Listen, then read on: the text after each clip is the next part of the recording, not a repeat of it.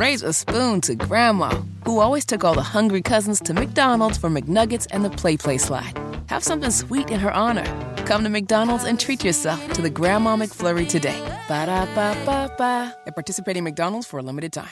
A quick update on that big drug raid, that dogfighting ring involving the FBI last week. There was a huge raid, several houses, dozens of people arrested. Hammer, a member of the Grundy crew, was arrested. This is a violent indie gang, but he bonded out of jail, $60,000. Got one of those little cute detention bracelets. Oh, great. So we'll be able to track wherever he goes when he commits his next series of crimes. I mean, it's like, it sucks because people in that area on the east side, I forget what the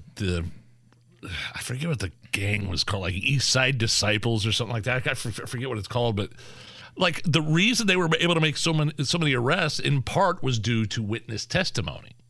And that would not make me want to be a witness or to talk to any policeman if I know these violent criminals are just going to get back out on the street again. That's a scary prospect for somebody who lives in the neighborhood and maybe helps police out. And these guys are back out on the street. And it's not like, we're saying, well, nobody deserves bail. People deserve bail, but if you're a known gang member and you've got a rap sheet that's pretty long, then maybe, just maybe, you should be behind bars. Because the updated charges against this guy, his name is Eric Butler, went by Lil E, and he was a member of that violent Grundy crew. The charges now include dealing cocaine, dealing narcotics, and unlawful handgun possession.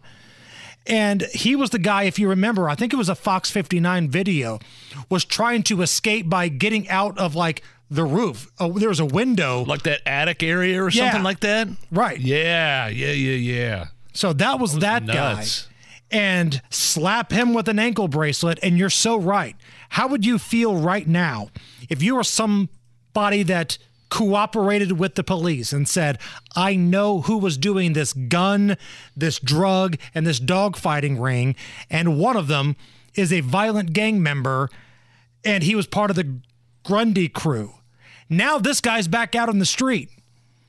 I mean, this is the Marion county justice system summed up right here.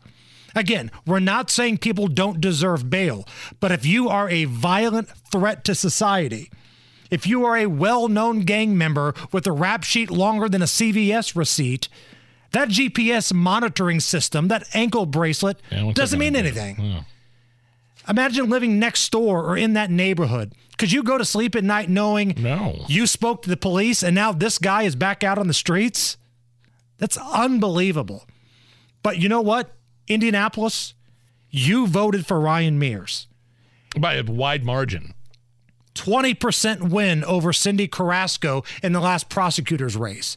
Ryan Mears is such a zero, even Joe Hogsett tries to work around this guy. Let that sink in a little bit. Being too woke for Joe freaking Hogsett, Boss Hogsett. Disgusting.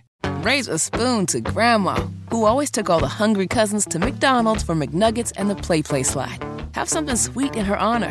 Come to McDonald's and treat yourself to the Grandma McFlurry today. Ba-da-ba-ba-ba. And participate in McDonald's for a limited time.